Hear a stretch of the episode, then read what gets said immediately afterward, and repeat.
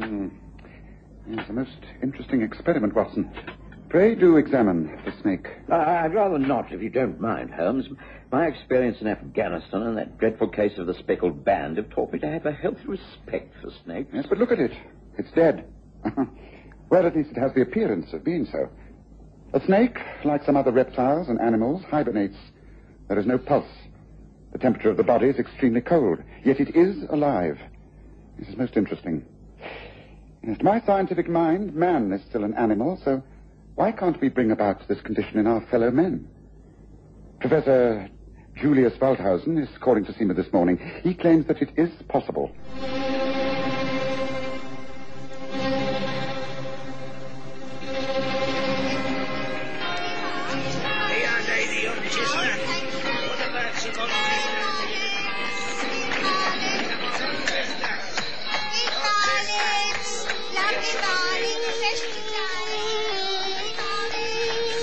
Present the stories of Sherlock Holmes.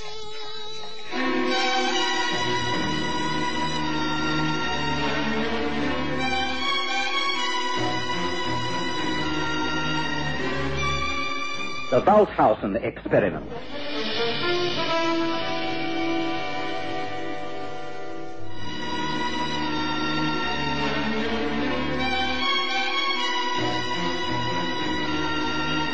The autumn of 1887 was grey and gloomy. The trees knew winter would be dark and bitter. They shed their leaves early, and the cold drizzle swirled the dead masses into the gutterings of the rooftops, into the blocked drains and dirty manholes of the London streets. It was a depressing time, a time for crackling log fires and indoor comforts. On one such dreary morning, I came down to breakfast to find Holmes seated at his workbench. Mrs. Hudson's excellent meal lay neglected upon the table. Holmes was hard at work on the body of a snake. Hmm. Yes, as I say. Most interesting. And take a look, Watson. You must agree with me. Well, I think I prefer my breakfast, Holmes.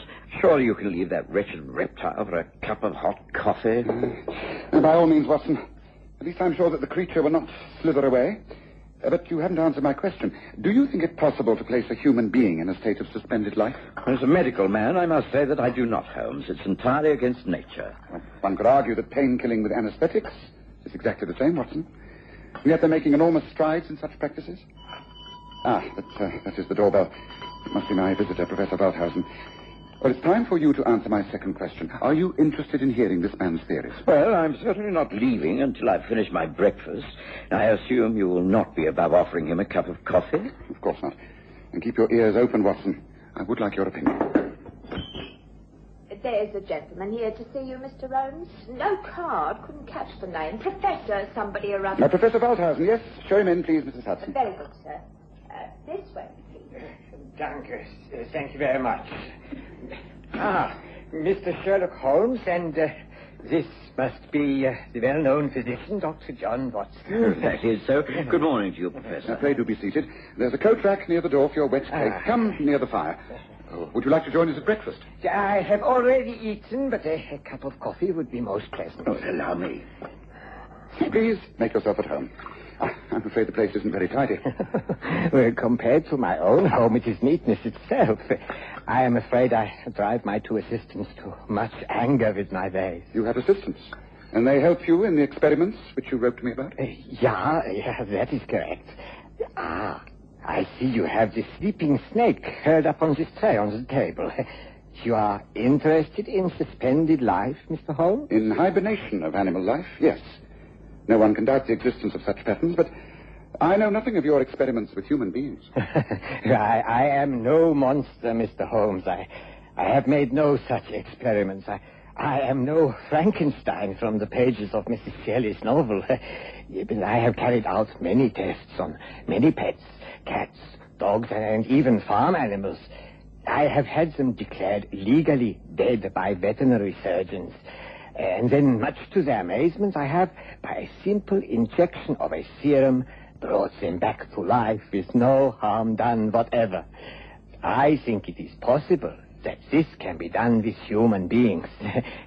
Does that amaze you, Dr. Watson? Oh, well, frankly, yes, it does. While keeping an open mind upon the subject, I must say I can't see any valid reason for wishing to bring this about. I mean, in what circumstances could it be of use? Travel? Travel? Oh, yes. One of these days, man will travel out into what we call space.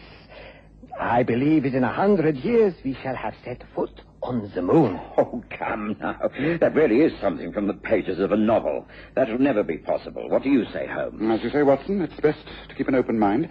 But uh, to return to your theories, Professor, you feel that man cannot only conquer space but also time? You believe that one can suspend life and return from the dead? Say a year later without having aged in any way. Yeah, exactly. I, I am sure of this. There are very few men of your precise knowledge and imagination in London, Mr. Holmes. I, I invite you to examine my experiments at any time. My home and laboratories are at Harrow Lodge, Main Road, Hatch End. My assistants are Dr. John Rossiter and his wife Eileen, both qualified scientists. They are helping me with my work. I should be ready for a demonstration in ten days, a fortnight. Will you both attend? I should be most honored if you would. Do say you agree.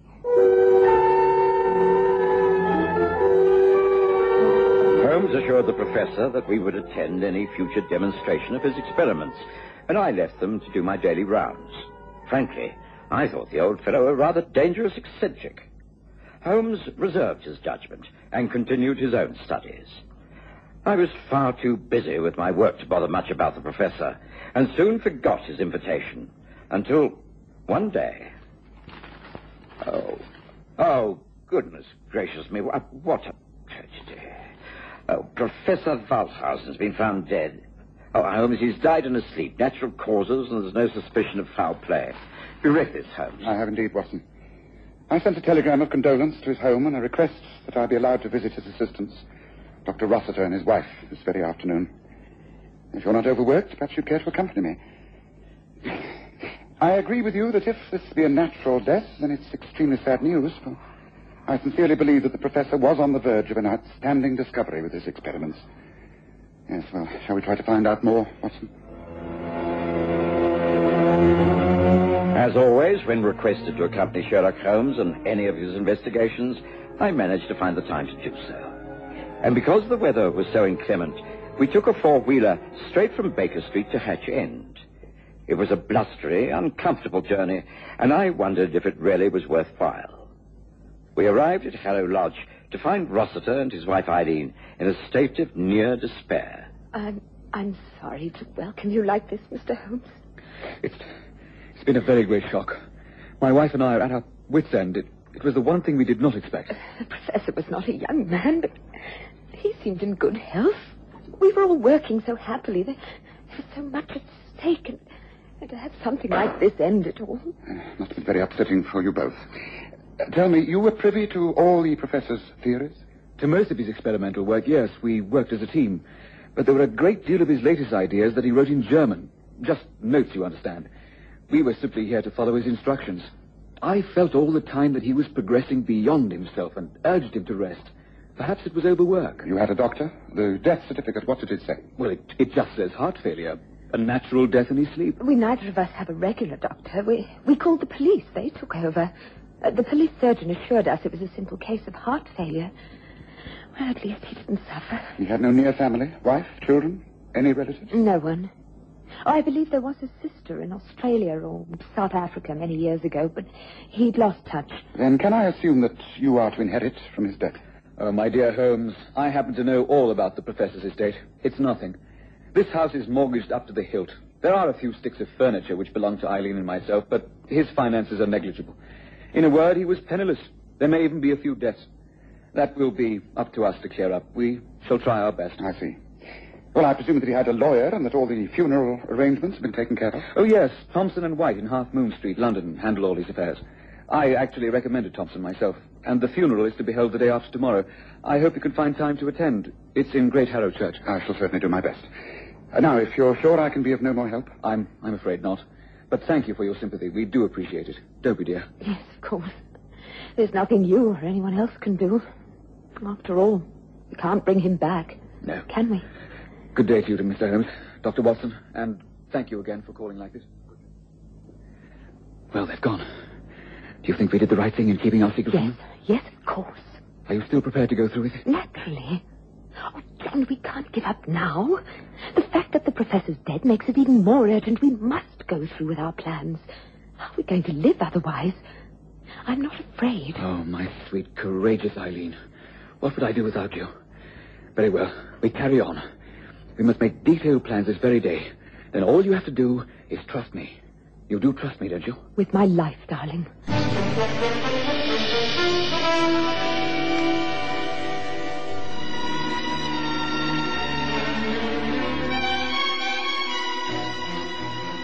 Sherlock Holmes was not entirely satisfied by our visit to Hatch End, but he refused to discuss the matter.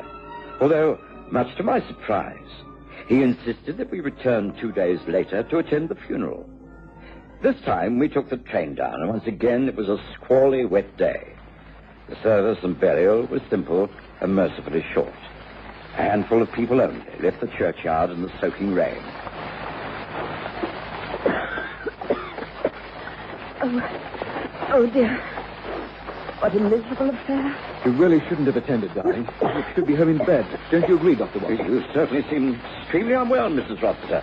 I should advise an immediate return home, a hot bath, and a few days in bed. You say you haven't a personal physician? No, no, but it's all right. I'm sure it's nothing but a very bad cold. Yes, well, you'd better not hang about in the rain. Good day to you, Mrs. Rossiter. Good day, Dr. Watson. Bye, Mr. Holmes. Good day, Dr. Goodbye. Bye, Miss Rossiter, Mrs. Rossiter. Uh, we'll be in touch. Yes. Ah. You are Mr. James Thompson of Half Moon Street, is that so? Yes, that's right. And you are Mr. Sherlock Holmes. I'm sorry we've met under such sad circumstances. Uh, Are you returning to London? About a 12.10 train, yes. Ah, then perhaps we can travel together. I have a cab waiting in Church Lane to take me to the station. Oh, will you join me? Our meeting with James Thompson had all happened so naturally that I couldn't believe it had been contrived. And yet Sherlock Holmes, with his usual diplomacy, managed to get far more information out of the lawyer on our train journey home than I would have dreamed possible. It was almost as though he had arranged the whole thing. Oh, yes, it was Dr. Rossiter who introduced me to the professor. That was some time ago. A great tragedy. He was a very fine man and apparently a surplus worker. He gave everything to science and, well, paid nothing out of his soul. Extremely sad. You mean he had nothing to leave in his will? Not a penny. The Rossiters will be able to take over the laboratory, but uh, the debts incurred will use up any capital. Uh, it seems that pure science is not a profitable occupation. Research, such as the professor and his assistants do, should be conducted in some college or sponsored by a government organization. Yes, I've often suggested that to Rossiter, but, well, he seems to think that these experiments are of a special kind. He has a little money of his own, of course, but how long that'll last in these new circumstances, I don't know. He seems a very sensible young man. He must have some plans. If he has, I know nothing of them. Apart from an extraordinarily large life assurance policy upon his wife, well, they, they seem to be drifting somewhat. Oh, but uh, I, I shouldn't be discussing my client's affairs. Do forgive me. It's only done out of sheer concern. Of course, of course. Yes, I understand. Well, one can only hope that the future is kind to both of them. Now, look, you know my address. 221B Baker Street. If there's anything I can do for you or the Rossiters in the future, please don't hesitate to call upon me, Mr. Thompson. With that, Holmes retired behind his newspaper, and Thompson and I made small talk for the rest of the journey back to town. Once again, I forgot the affair completely, until one morning, a week later, Ah, Mr. James Thompson to see you. Mr. Holmes says it's urgent. Oh, show him in, Mrs. Hudson. Show him in at once. Pray do pardon this intrusion, Mr. Holmes. Uh, Dr. Watson, I had to call immediately. You will not have heard the terrible news. It's from Hatch End. Dr. Rossiter. His wife, Eileen. She has died. what? Good gracious, when did this happen? Yesterday evening, it seems that still she caught at the professor's funeral must have turned to pneumonia. After a short illness, she died at Harrow Lodge. I heard late last night. This is a great tragedy, Thompson. Have you made full inquiries? I mean, who was the doctor? I presume they called one in. Yes, a, a local man. Uh, there are only two in Hatch End. This fellow is Cyrus Mortimer. They- He was too late to get Eileen into hospital. By the time he got to her bedside, she was dead. Really, Mr. Holmes, it does seem as though that place is doomed to tragedy. How has Rossiter taken it? I gather he's most upset. He's coming here tomorrow to see if there's anything I can do, but it's really rather a waste of time. I thought you'd like to be told the news instead of reading about it in the obituary notices of the newspaper. Yes, yes, thank you for calling. It's good of you. I think I shall send a wire of condolence straight away. Perhaps if Rossiter comes up to town, he will also call upon me. Or if it's not too much of an imposition, maybe I can join him at your chambers. By all means. Uh, it's most odd. I have the strangest feelings about these two deaths, Mr. Holmes. They're both from natural causes, of course, but I am disturbed about them. It, it makes me fear that, well, that perhaps John Rossiter's own life may be in danger. I know it sounds absurd, but, well, they say tragedy often strikes in threes, don't they? Well, I shall be at my offices all tomorrow morning. Rossiter is due at 11. Uh, please feel free to join us at any time after that hour. And now I must go. There is much to be done. Sad business. Yes, indeed, a sad business. After James Thompson left us, Holmes sat for a long time in his chair by the fire, his unlit pipe clenched in his teeth and the fingers of his thin hands placed together. He stared at the flames, stirring himself only to say, It's not often that I'm tempted to agree with another person's intuitions, Watson. I'm a person who deals in facts only, but uh, I'm inclined to agree with Thompson. There's, there's so much missing, so much that cannot be explained. Oh, well.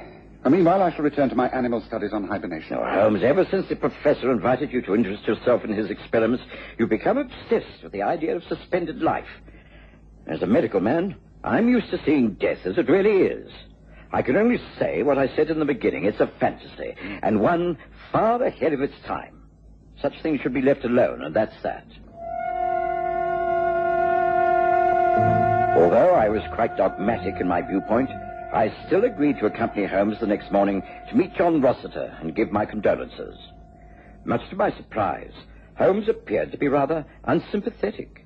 He asked a great deal of questions that I personally thought unnecessary. I do hope you have finished any business you've been discussing, Dr. Rossiter. Yes, yes, there, there isn't very much. Just a question of money for the funeral. Two deaths in such a short time is a severe draining on my savings. Mr. Thompson has agreed to advance me a small loan upon my wife's life policy. Ah, I see. Uh, when is the funeral to take place, may I inquire? In two days' time. Arrangements have been made with the same funeral parlor as before, but but Eileen is still lying at home, back at Harrow Lodge. I simply haven't been able to say goodbye to her. It it is weak of me, I know. Now, if you would excuse me, I really must be getting back there. Thank you for your condolences, and thank you for your financial support, Mr. Thompson. You will excuse me now, won't you? Yes, yes, of course. I'll walk with you to the station, if I may, Dr. Rossiter. Yes, uh, of course. I come, Watson. I'll see you out, gentlemen. If there is anything further I can do, then please call upon me, won't you? A good day to you. Good day, Mr. Thompson. You must forgive me if I have seemed a little abrupt this morning, Dr. Rossiter. The fact is that I wished to ask you a few questions of a personal nature, not in front of Mr. Bunsen. Oh? I'm, I'm afraid I'm rather too upset to concentrate greatly. Uh, can it not wait until some other time? I'd like to clarify a few things in my mind, and they may not be another time. It's regarding your work, or rather the work that Professor Waldhausen left unfinished. He invited me to share an interest in his experiments in suspended life. He said he would confide in me his results. He was sure that the serum he had perfected would render a human being quite lifeless, but he would be able to return life to them with a suitable antidote of another serum. You must be familiar with his work. I think I've already told you, Mr. Holmes, that I was working under his instructions. I know nothing positive about his experiments. You do not propose to consider continuing the work? I do not. And what is more, now that my wife is dead, I shall sell everything I possess and travel abroad. America, most likely. Now, do excuse me. I have, I have nothing more to say. Good day to you. Goodbye, Dr. Watson. Goodbye. We shall not meet again. Say, Holmes, that was just rude of you. The poor fellow's bereaved but a day, and you've upset him enormously. Yes, yes, indeed I have.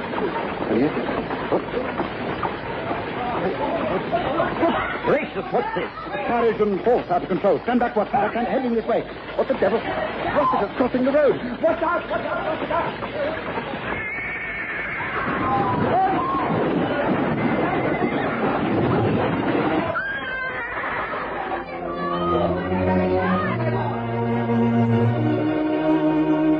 It was all over so swiftly. The runaway horse and carriage knocked over John Rossiter. He disappeared under flying hooves and the heavy wheels. By the time the carriage had been stopped and order returned, I had examined the body. Rossiter was dead. He must have been killed instantly.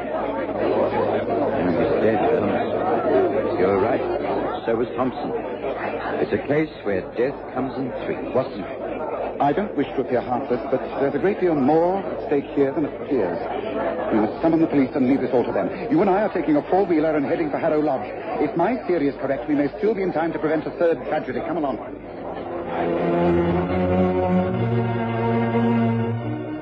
I couldn't think what Holmes had in mind. And as usual in these cases, he refused to elaborate. The cab was summoned, and the journey made to Hatch End in record time. There we pulled up in the driveway of the lodge, and Holmes accosted an elderly gardener who was brushing away dead leaves in the porch. You must let us into the house. It's most urgent. You have a key? Aye, but I can't be letting you in. Not till the master comes. Your master won't be coming back, and it's important that we enter the house. I am a private detective and known to the police. I insist that you let us in immediately. Well, uh, this been most i- irregular, but if you promise not to touch anything... I make no promises, but I will take full responsibility. Hurry, man, hurry. Reluctantly, the old gardener unlocked the front door, and Holmes immediately made his way to the professor's laboratory. I found the body of Eileen Rossiter laid out in a downstairs room. I examined her. She was dead, all right. In less than five minutes, Holmes was back with me. He carried a doctor's bag in one hand, and placing it on the table, said, I hope I'm right, Watson. I'm sure I am. Here, look at this. Now, see. This, the white fluid in the tube. And this, the hypodermic syringe. Now, here, this is more your job than mine. Inject this into a main artery. Holmes, are you serious? This woman's dead. She is not. She only appears to be. Use the syringe.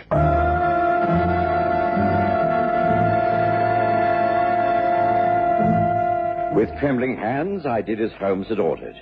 I could not believe in this fantastic experiment. After the injection, we stood at the trestle table for what seemed like hours before I noticed the color returning to the woman's cheeks. Shallow breathing started and gained in strength. And Eileen Rossiter was coming alive before our very eyes. It's working, Watson. And she will live, after all. You see?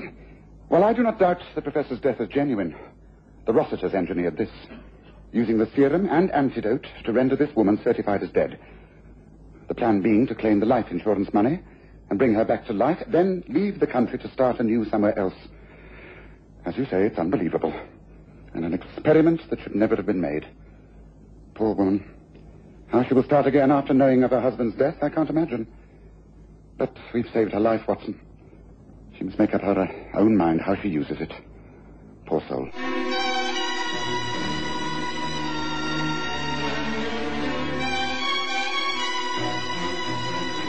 Listen again next Sunday to The Stories of Sherlock Holmes with Graham Armitage as Holmes and Kerry Jordan as Dr. Watson.